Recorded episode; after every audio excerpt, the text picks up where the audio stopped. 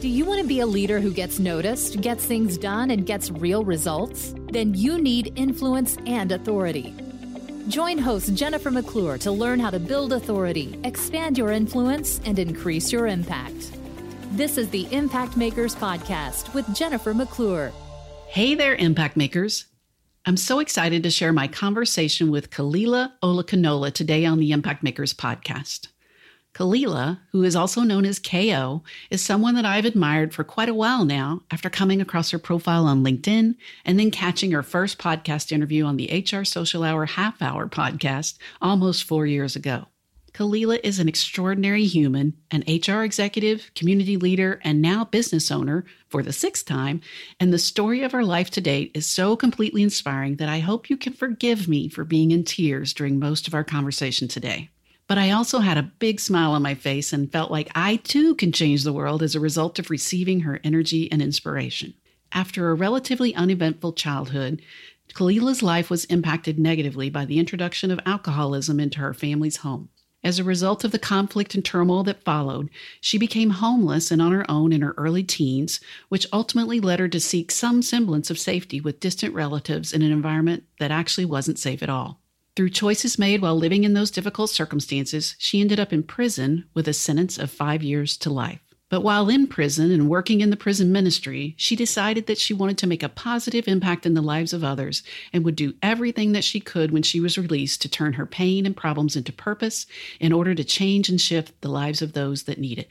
And that's just the start of her story. It gets even better as she creates success for herself and others through her own ingenuity and hard work, and also encounters, seemingly randomly, but probably not, several key people along the way that have been instrumental in exposing her to or providing opportunities for her to use her gifts and talents to lift up others. Along the way, she found herself working as a chief people officer, a job that she initially did not want to do, working in a startup with a social mission to unite gang rivals and decrease gang violence in the city of Wilmington, North Carolina. And by the way, the goal was for the employees of this brewery called True Colors to remain as active members in their gangs so that they could leverage their influence in their communities and help to stop the violence. But I'm going to stop right there because Khalilah shares her story way better than I do, and I know you'll be fascinated and inspired not only by how she has turned her own pain and problems into positivity, but how she was able to greatly expand her impact once she decided that her purpose was more important than her pride. Today, through the work she is doing through her new company, Reengineering HR, Khalilah helps leaders and organizations to understand how to be people focused, purpose driven, and profit aligned, and also how to put strategies in place to avoid sinking the business ship by identifying and addressing internal icebergs before they take an organization down. After listening to our conversation today, I hope that you'll go to the show notes to find links to how you can connect with Khalilah and also to learn more about the meaningful and impactful work that she's doing. And while you're there, please share this episode with your network. And if you haven't already, be sure to follow or subscribe to the Impact Makers podcast so you never miss an episode in the future. Welcome, Khalilah, to the Impact Makers podcast. This has been a long time on my wish list, and I'm so excited to have you join me today. I'm so excited to be here. Thank you for having me.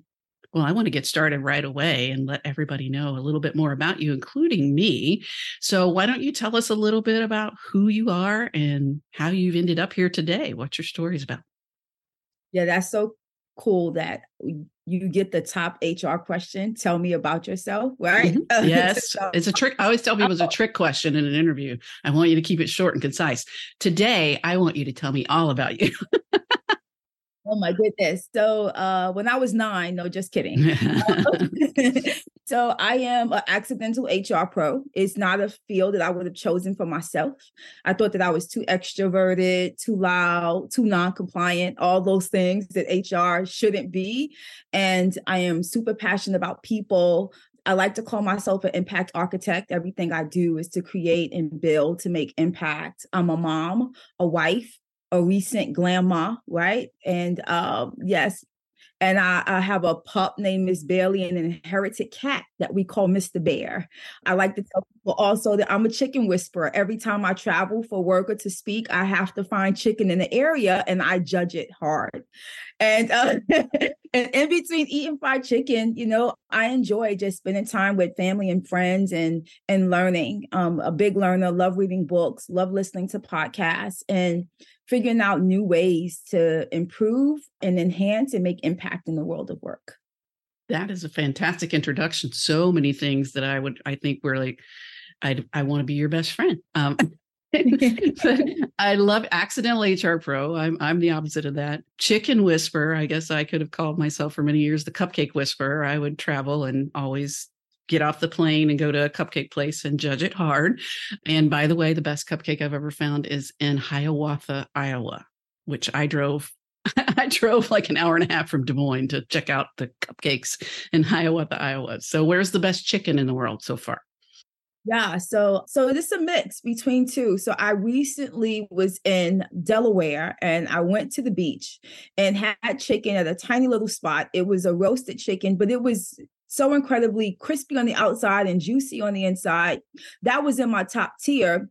But because I grew up in Brooklyn, New York, I want to say that there was a little hole in the wall restaurant on the corner, right, in New York City that I ate their chicken and I've never had anything like it before again in my life.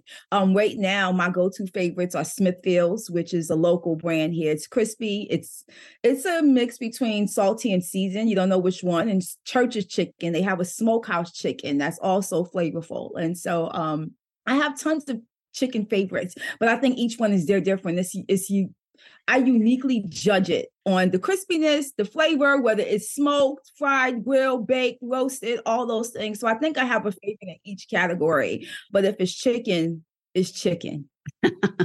I love it. I see it. I see a YouTube show or maybe even a TV show in your future where you are the judge. well, tell me a little bit more. Like you mentioned growing up in Brooklyn, kind of like I think you know, from what I've read about you and I've listened to you on other podcasts, that's also a big part of your story. So tell me kind of like a little bit, yeah, you can start back to when you're nine, but kind of how you've become who you are, what's made you who you are today.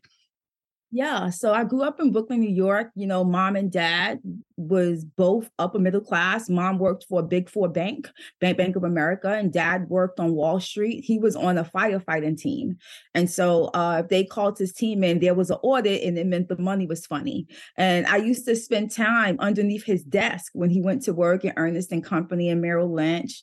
And I knew back then that I didn't want to work with numbers. It was too complicated, right? It was math that just steered me away. And, you know, just one day, mom and dad both uh, transitioned from Wall Street to blue collar work. They both retired from Wall Street, still young, and decided they wanted to work for New York City Transit Authority. Mom drove the big city bus, and dad became a tower operator. And things were good. We always lived in the cool house. And one day, alcoholism hit our house and it changed everything. The happy house came hard and heavy. And as the oldest, I felt like I had to defend the land. And it didn't work out the way I expected. My father and I grew a big distance before the lot. I was put out probably at the young age of 13 and 14, and I was riding trains.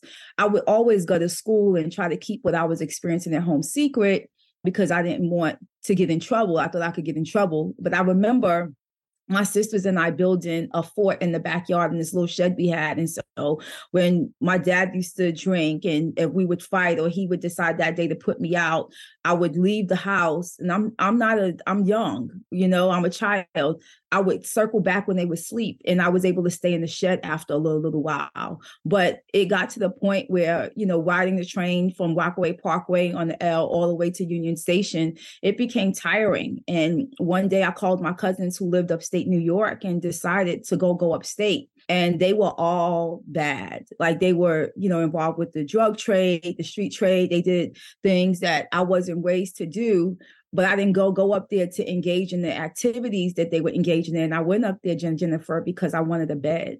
I was tired of riding the train. I was tired of not being safe as a young woman. I didn't have anything to give people for places to stay except myself, and I wasn't ready to give that up. Mm-hmm. Wow.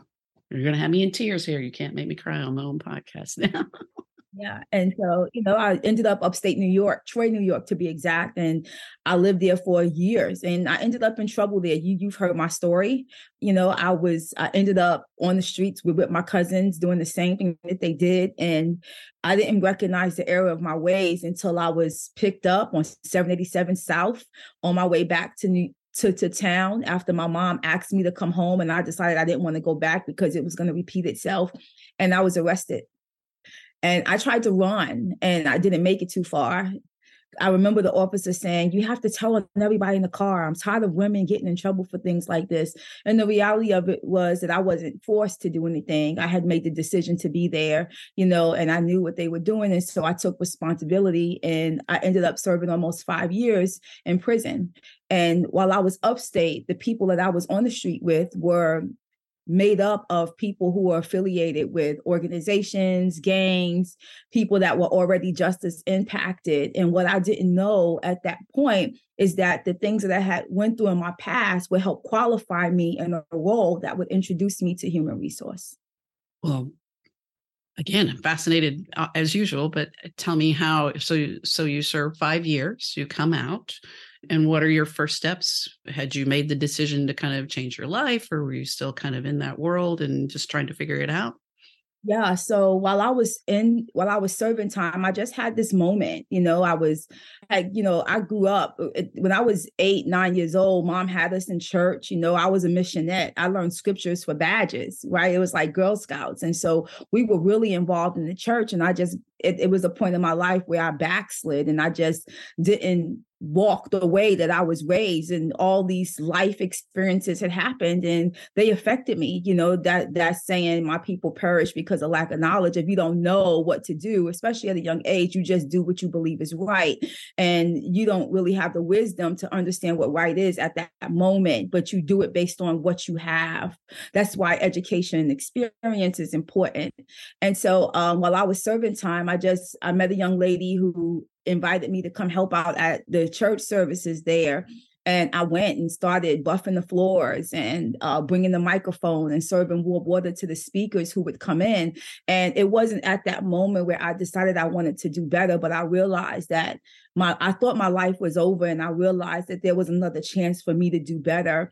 That I would be able to help people like me who grew up in good homes, but something happened alcoholism or drugs may have hit your house and it changed the trajectory of your life and if I could make a difference, I would. I, I I no longer wanted just the picket fence or the tall, dark, and fine husband. I wanted to make impact in the lives of people. And I made that decision while I was there. And I knew that when I came home, that I was going to do everything that I could to help change and shift someone's life. And um, that started me on this path where I drew closer to, to God. And in drawing closer to God, I was able to discover a deeper part of who Khalilah is and who Khalilah was and some of the things that she experienced. And I realized that I could turn my pain and my problems into purpose. And so um, I came home and I made the decision that I wouldn't go back upstate. I would come home and move back in with mommy and daddy. It's important. I shared that during that time, mom and dad, of course, was extremely disappointed dad started writing me and he wrote me this letter. And the only thing on the letter was, You only fail if you stop trying. And I put that thing on my wall and I'll never forget it because every time I felt drained, I felt discouraged. I, I thought to myself, if you keep going, you're not failing, you, you're moving forward. And so I didn't have give up in me because of that letter, even though things were hard. I was free, even though I was locked in. And I was able to begin to help other people that were serving time get free, even though they were locked in. This may blow your mind, but I started programs in the prison I started a cultural enrichment committee. I started a program for moms who had children that were outside and they were inside. I just was starting things and and I didn't know that I could build and develop. Again, those things were pulled out of you when you're in situations, you know, you you don't really know what you have until you're put in a situation and you have to use it. And all those things that I used then, I carried them with me when I came home and I didn't realize that they would be used for good because I came home and went back home to mom and was looking for a job. You know, I, I had to find a job if I wanted to stay home. And um, I ran into this girl that I served time with named Ebony on 10th Street in Chelsea. And she said, My company is is hiring. I was like, Your company is hiring. She said, Yeah, it's a, a sprint. I was like, Are they gonna hire us? She was like, I work there. So I went Jennifer, I did not want to work on the phone, but I went because, you know, you got to do what you got to do, right? And I went there and got stuck in the elevator with this lady named Michelle. She ended up being the big boss. And we had a conversation for 30 minutes in the elevator. I was telling her that, you know, I had just came home and that, you know, you have to, you have to share those things because parole was going to come check in. Um, I was sentenced to almost five to life. I had life parole and it was because of the Rockefeller laws, and I can talk about that uh, a little later when I share about some of the work I'm doing now with, ju- ju- with justice impacted individuals, um, finding meaningful opportunities. And when the elevator doors open, she said, "I'm gonna hire you. I'm gonna give you a chance." And she took me down to an account, um, and it was a Sprint PCS account, and I'm sorry, Sprint landline account, and she introduced me to who would be my boss, and his name was Alafis Olokunola I just want to leave that there. Right.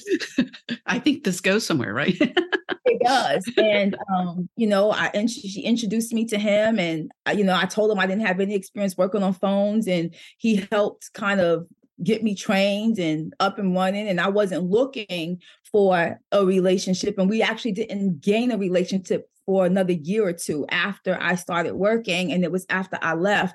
But um, I met my husband in this place. I ran into this girl that I served time with, and ended up at this job because I had to find a job. And I met my husband who encouraged me to go back to school, to do the work, to not be ashamed of my past experience because I still walked with shame. And it wasn't until I met George Taylor and this is going to blow your mind. And he told me about true colors that I was willing to openly expose that part of who I am. Mm. So, yeah, you you said you're going to blow your mind. You blow my mind so many times already. so, I mean, wow, a lot of uh, maybe divine intervention there with the the meeting on the street, the elevator, the meeting the man who trained you, who became your husband. How did you meet George Taylor? Yeah, so I was doing a um a speaking engagement for an organization called the Women's Venture Fund. Remember, I grew up in New York City, right? And so I knew people who knew people. I had ran into someone who introduced me to the Women's Venture Fund. It was an organization almost like a women's association to help you in career and business skills, that kind of thing. I had connected with them. I had spoken at their conference before, and I was on my way to New York City for their new conference, and George Taylor was there from Wilmington. And now I want to add somebody had tried to introduce us before. We introduced by email, but we never met in person. Somebody said, Hey, he said, somebody told me I should connect with you. I'm George. I'm like, Hi, I'm Khalilah good to meet you. That was it. And when I got there, I saw him and I was like, hi, George Khalilah, Olokunola from, from Wilmington. He was like, wow, what are you doing here? I was like, I was going to ask you the same thing. And so he was there as an investor sharing a story on investing in the company and killing it if it's not working effectively. And I was there encouraging women in the room who had decided to build businesses, uh, professionally developed them themselves to, to understand their hard case, their head case, and their briefcase, to understand their motivating factors, their cognitive abilities, as well as what they do in order to be effective in the businesses that they were building. Now, when I came home Al and I dated. We eventually got married, but his company relocated him to Wilmington, North Carolina. And so that's how I got to this this small town. And I had a moment when I got here, I couldn't find any work to do. And so I just thought, well, I had worked with him at Sprint, and then I found a job at an executive search firm in reverse called David Werner International. And everybody that came there was like a senior level executive who we were doing, we were making introductions to help them with career transition. So it was almost like a headhunter role. I've worked with Sal Iannuzzi, the former chairman of Monster Worldwide, um, Hunter Johnson, former president of Daimler Chrysler, like all these incredible people. And I didn't realize that that was HR work. It, it, I didn't know that yet, right? And so we're doing this work. We end up in North Carolina. I can't find a job. And so I try to build a business doing some of the work I did for David, marketing and events. You know, I would market people and I would do C suite events to bring them together no one would hire me for marketing in Wilmington because they didn't know me. And then this guy, Jonathan Weiss, decided to hire me to do an event, but it was outside the scope of what I had skills with doing. It was actually party type event. He was celebrating his retirement at 40, um, selling diamonds. And so we he did this event, introduced me to all these people, and at that moment i built this event business and it was important for me to share that because i ran that business for 10 years in wilmington and then one day I was on the side of a building doing work I had done with my eyes closed and everything was going wrong. And I had that voice in me saying, I told you that you have to close this business to empower people. I remembered that moment when I came home that I said I wanted to make impact in the lives of others. And it caught up with me. And so after that event, it was my last event. I didn't know what I was going to do. I started empowering women based on Dr. Seuss books, lessons of leadership from Dr. Seuss for powerful women who aspire to lead. And it was through those workshops and those events that I was introduced to the Women's Venture Fund, where I met George Taylor. And so we were introduced. We decided to go grab food after the conference and he told me this crazy story about starting a brewery that hired active gang members because a 16 year old by the name of Shane Simpson had been gunned down not too far from his Google type office. He and his sons had started a company called Untappd. They're serial entrepreneurs, which is a beer app that sold uh, a couple years ago to a private equity firm. And I thought that he had lost his mind. Here it is like this this, this this this Caucasian man with no experience with the inner city telling me that he wants to build a business and hire active gang. They had to stay active in the gangs. They wasn't coming out. They had to stay active because he wanted to leverage the influence that they had to help stop violence. And I was like, this is so dangerous. He was like, I'm willing to put my money there, but I don't have any proof that people can go from a place of problems and end up in a place of positivity. And I realized at that moment that this purpose was more important than my pride. And I shared my story with George Taylor for the first time in decades. Had I, I hadn't shared it with anybody because by now my friends are in the country club. I'm behind the gate. You know, I'm Khalilah Olokunola. And I thought, what are they going to say? They're not going to be, be my friends anymore. And it didn't matter because I held myself accountable to those words about making impact in the lives of others. I shared my story with George and he asked me would I come and share the story with these young men that he would he was considering hiring. And that began my journey at True Colors.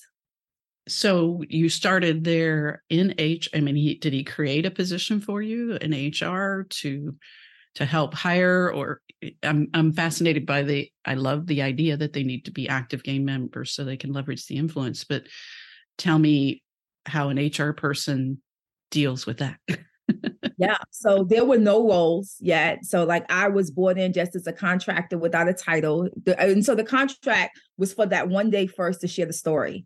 And I mm-hmm. called the story from the block to the boardroom, which is kind of my signature story now, right? And I use it to help people share their stories about lessons you learn on blocks that you can apply and use in boardrooms, right? Because tables, you hide your legs. But if we use where we've been and expose our legs, we can build more intentional systems in our boardroom for people that are more impactful. And so I said to him, one day is fine. I shared my story. He called me that evening and was like, the guys loved you. They really loved what you said and they each got something from it. Can you come and expound on that topic for a week? I'll give you a week contract. He gave me a week contract. And then he said, I need you to do more. I need you to come up with some training for them because they're not experienced with working in a corporate environment. And they're in this building with his other company. And this company is filled with young white millennials that are educated. And then you have a small group of probably 12 active gang members coming in with their pants hanging down. And you thought it would be an issue. But after the first or second day, they were the most popular people in the building. And it showed me how you could integrate cultures, right? I was learning as we, we were going and I began to developing a training on life skills, social skills, and business skills because I knew what I needed when I came home when I was making that transition after losing all that time. And that life skills, social skills, and business skills became the foundation of what True Colors is and what we were best known for. And it was a curriculum that I designed called Disrupt You. It was disrupting what you believed about yourself, disrupting what you believed about your past, and disrupting your perspective perspective of the limitations in the future. And so I thought that we would be intentional and teach people how to identify what was in them, we can help them transition from the block into the boardroom. And so um, Disrupt You was created. It was the foundation. And it wasn't until, I guess, after a year where George said, I know the contract is coming to an end and you might be ready to go, but I think that there's an important job in human resource and education that you can lead. And I looked at him and I was like, I'm definitely not your HR person. I'm not the one for you. I was like, uh, I think that I, I don't break rules, George, but I come real close to the edge for these young men in here. And you know, like I come real close. I said, like, I want to I, I I want to be here, but I don't think that I, I I'm not your HR person. And I told him I have no experience in compliance. I didn't know HR. I just knew what I learned at David Werner International, making connections and exchanges. I knew that I built something in the prison. I knew what I had done so far, but I didn't have any formal HR experience. And he was like, why don't you just think about it?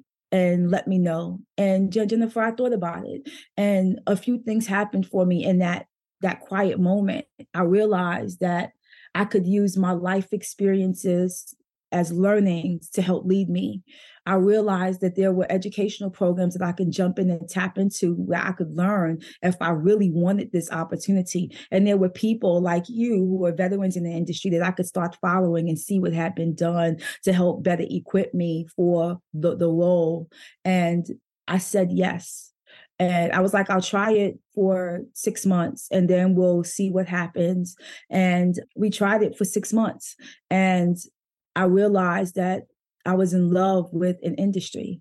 I was in love with a contract job that I wanted to be full time. And he made me full time after that. And he started me as his director of HR. Eventually, I rose to chief people officer. We went from a team of 12 to a team of a little over 100, and um, which is not large, but for someone with no experience in an industry, um, it was a big deal deal. And the job wasn't easy. Not only did they have to stay active, not only did we hire active gang members, but we also hired people who were not active gang members, but just as impacted. And we hired people who were highly educated to help us build out the processes and the systems and the brewery. We had machinery, equipment, we had labs, we had to understand yeast and processing, you know, and hops, and we needed people. So, how do you integrate a community of people from all walks of life when you know that the, the, the, the business business that you're building is not just a brewery, it's a sustainable company that you're using to help reduce violence in the area. True Colors was never just a brewery, it was a for profit organization with a social mission to unite gang rivals and decrease violence in our city while uniting communities across the country. And I, I was there up until the company closed last year in September. I remember reading, you know, your kind of post, I believe, on LinkedIn about the company closing, and I was so sad both for you but also for the people there because it did seem like you know such a a meaningful impactful organization. Was that a surprise to you that that you weren't going to be able to do that anymore or was it something that had been coming for a while? Hey i was shocked. I i i got a call from someone a friend and said hey i'm sorry. I was like about what? She was like i heard true colors is closing. I was like who told you that she was like that's the word out right now so i went to my ceo and um, he was like, True Colors is closing. I was like, when? He was like, today's the last day. I need you to talk to the team in an hour. And so that's how I learned. And um, I didn't have anything to say. I was like, I won't talk to the team. I need you to talk to the team because they have to speak to you as the CEO. I had to come up with something to do to help the people that were in there because everybody is different you know everybody's emotional intelligence is different. And i'm thinking about these things that could be triggering because you know when you have lived in a marginalized community for so long and you have this hope and this thing when it's taken from you you become discouraged. And the first thing you think is i need to go back to what i used to do. And so i was looking for prevention methods and measures things that i could do. And he made the announcement and said that you no longer have to come back after t- today. Your your check that's coming Friday is what you get. That's it. And and the insurance will be canceled at the end of the month. And it was only a week left towards the end of the month. And uh, it was hard and it was heartbreaking. I've never been so crushed. Only a few things crushed me like that and it wasn't just about me being crushed about a job. It was about all the young men and women that worked for us that had dedicated themselves, dedicated their skills, de- de- de- dedicated their hearts to what we were building. True Color shouldn't have failed because it, it, was a social it's a social impact company and we had some of the best people aligned with us. Molson coors was a minority stake partner. We had the best investors. I still speak to some of them today. True color shouldn't have failed. I think that there was a lot of variables that played a role and you know and i'm really candid about this. I think that george is an incredible ceo he's really good at a tech company but a tech company doesn't equate to a people business.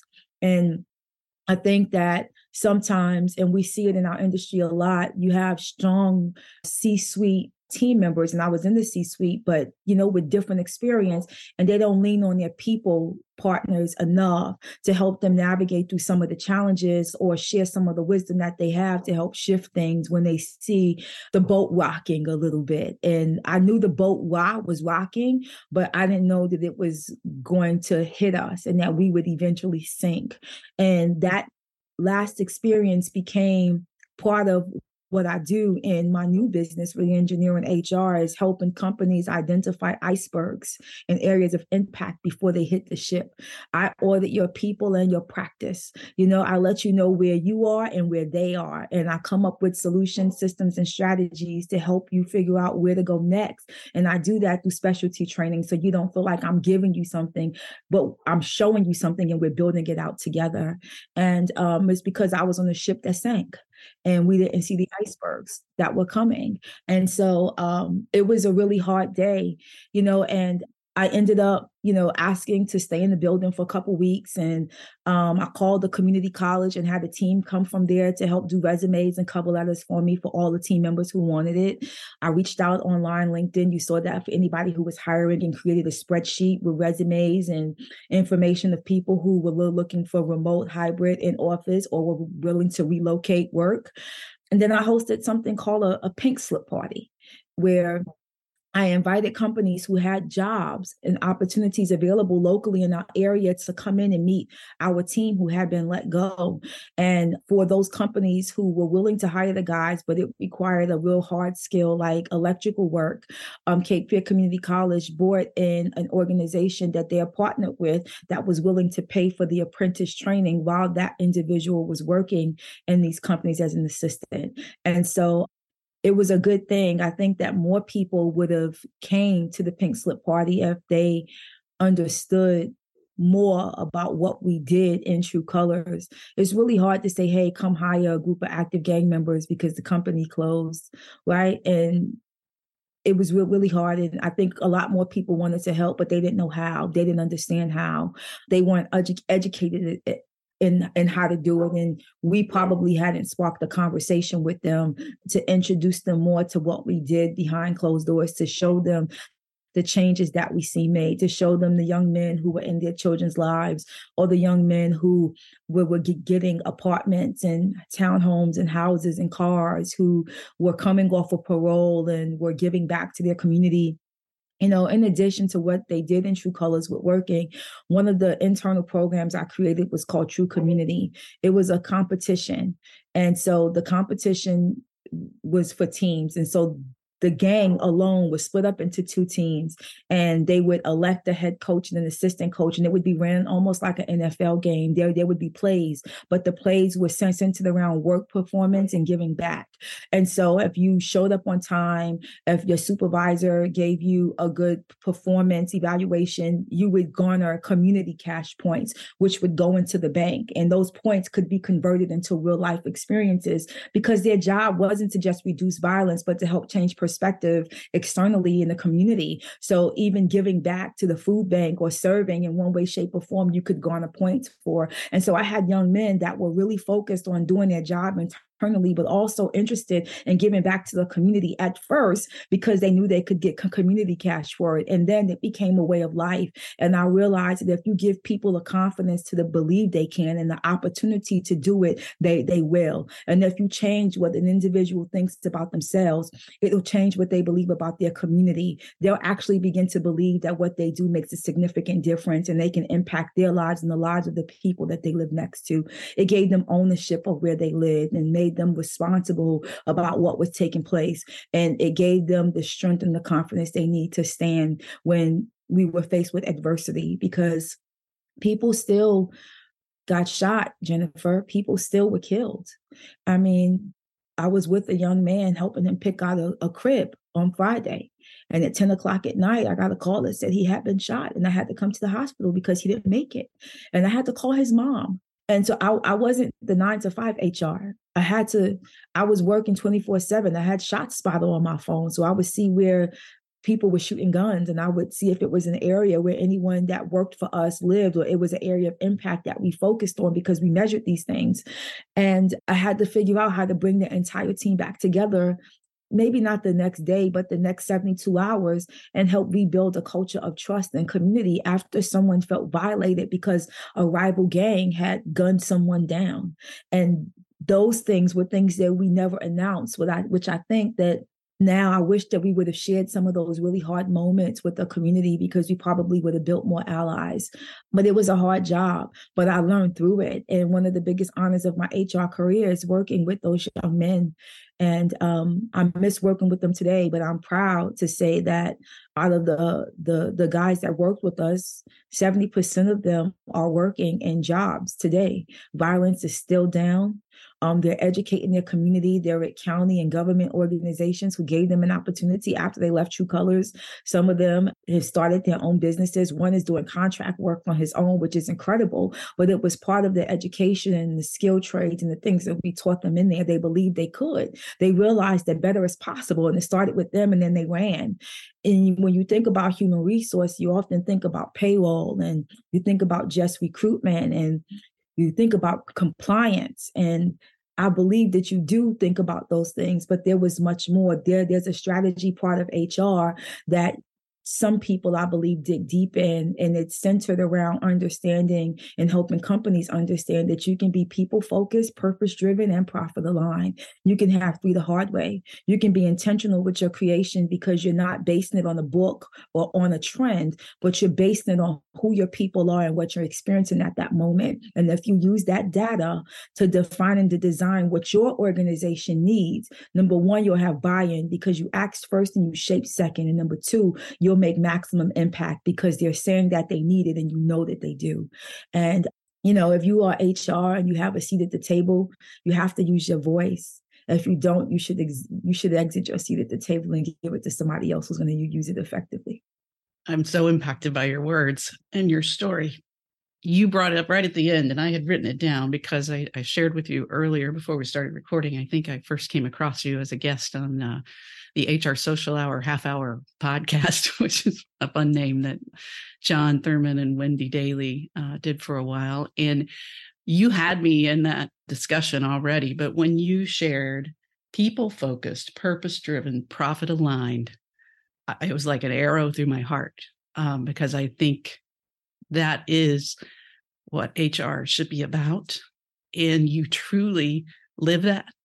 And your life story shares that. I love the example that you're setting for your community, for the people in it, and the people in this profession. So thank you for that. And I'm going to recompose myself. But um, tell me why you stay in HR. You know, you've started your own company. Let's let's talk about that a little bit. But why did you start re-engineering HR or re-engineered HR after after going through this kind of really difficult experience of closing down a company and, and a purpose that you loved? Yeah, that's, that's a really good question. Um, I was offered a couple jobs, right? Moved to California, apply for this job. It's some really big companies, big packages. I was like, oh, yes. And everything in me was just like, you have to share what you've learned and what you experienced with people. Like, this is not about you. This is about the HR community as a whole. What could you do to help exchange knowledge in your process of ongoing learning. You don't need to reinvent anything. You don't need to you don't need to start from scratch. You can just re-engineer, right? And you know, when you think about re-engineering, there's just a few components that you have to change. It's not me reinventing everything. It's just some things that has to be fine-tuned.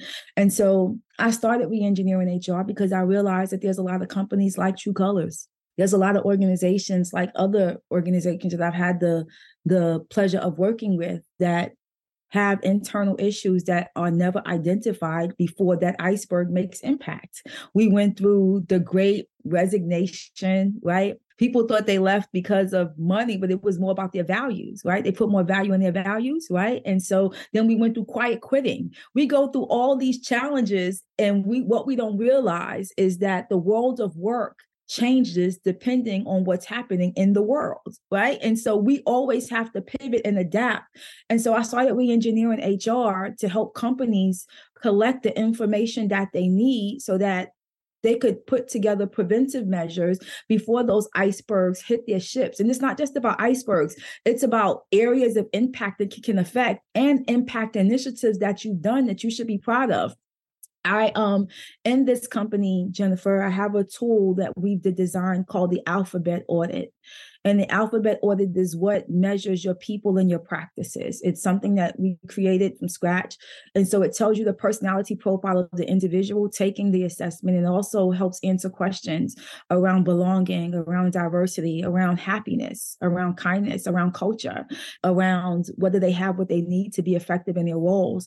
And so you have three measurements. Measure one, the first measurement is that it shows us the icebergs. The second measurement is the impact. And then the third measurement is individuals. And I provide that in the data report to organizations and come up with the specialty training that helps unpack the solutions and the strategies that they can apply. But I don't just let the senior suite do it. I bring in the mid level management, those responsible, and equip them so they can do it themselves. Don't bring me in to show your team how to be effective. Let me train the trainer so that you can do it and you can get buy in from the team that you're serving. And so I started re-engineering HR so that other companies can identify before impact is made. HR is hard, and sometimes we don't want to talk about certain things, but we have to talk about the elephants in the room. People, some people aren't happy at work. Sometimes there's people don't leave companies, people leave bad managers, and you may be a bad manager. And so I want to tell you if you're a bad manager, but I also want to show you ways to be better. And if you decide to do that, then you'll salvage not just the team, but also the impact your team leaving can make. And so I'm helping you save money and I'm helping you go back to that through the hard way, focusing on your people, focusing on your purpose because your mission, vision, and values is real and you're going to be held accountable to it. And it's going to help your profit margin. When people realize you're listening to them, when they feel integrated within your community, their productivity increases. And that audit will show you areas that you can invest in so that you can increase productivity. And it's been hard for me because, you know, uh, but before I announced re-engineering HR and I started it by force, I'm, I'm being forced again, right? Uh, I was I was like, I'm gonna do a contract work. And I got contracted. Um, I was already doing some training and building training for Dave's Killer Bread Foundation. They help organizations, they train employers who are building out justice, um, second chance hire campaigns who want to bring in people who um, have served time or who've been justice impacted. And they transitioned over um, to a nonprofit called JFF. And so I was doing all this contract work. And in doing this contract work, one of the companies was like, hey, you have to have a company if we need to pay you. And I was like, man, okay. So I created Re-Engineering HR. And, uh, and so I started doing a lot of work helping companies figure out what they have to fix to build out these fair chance hiring campaigns. And the local community did a story about reengineering HR and was like, she's helping marginalized communities and and fair chance. And I was just like, I didn't want, want to be the girl that was labeled just working with people that was justice impacted. And I, I was so convicted because I was like, well, why not? Right. And I was like, I don't want to limit the people that think that they can work with me, you know? And so I still do the justice impact work um, with, with, the company. I'm still building training and, and curriculum for for us.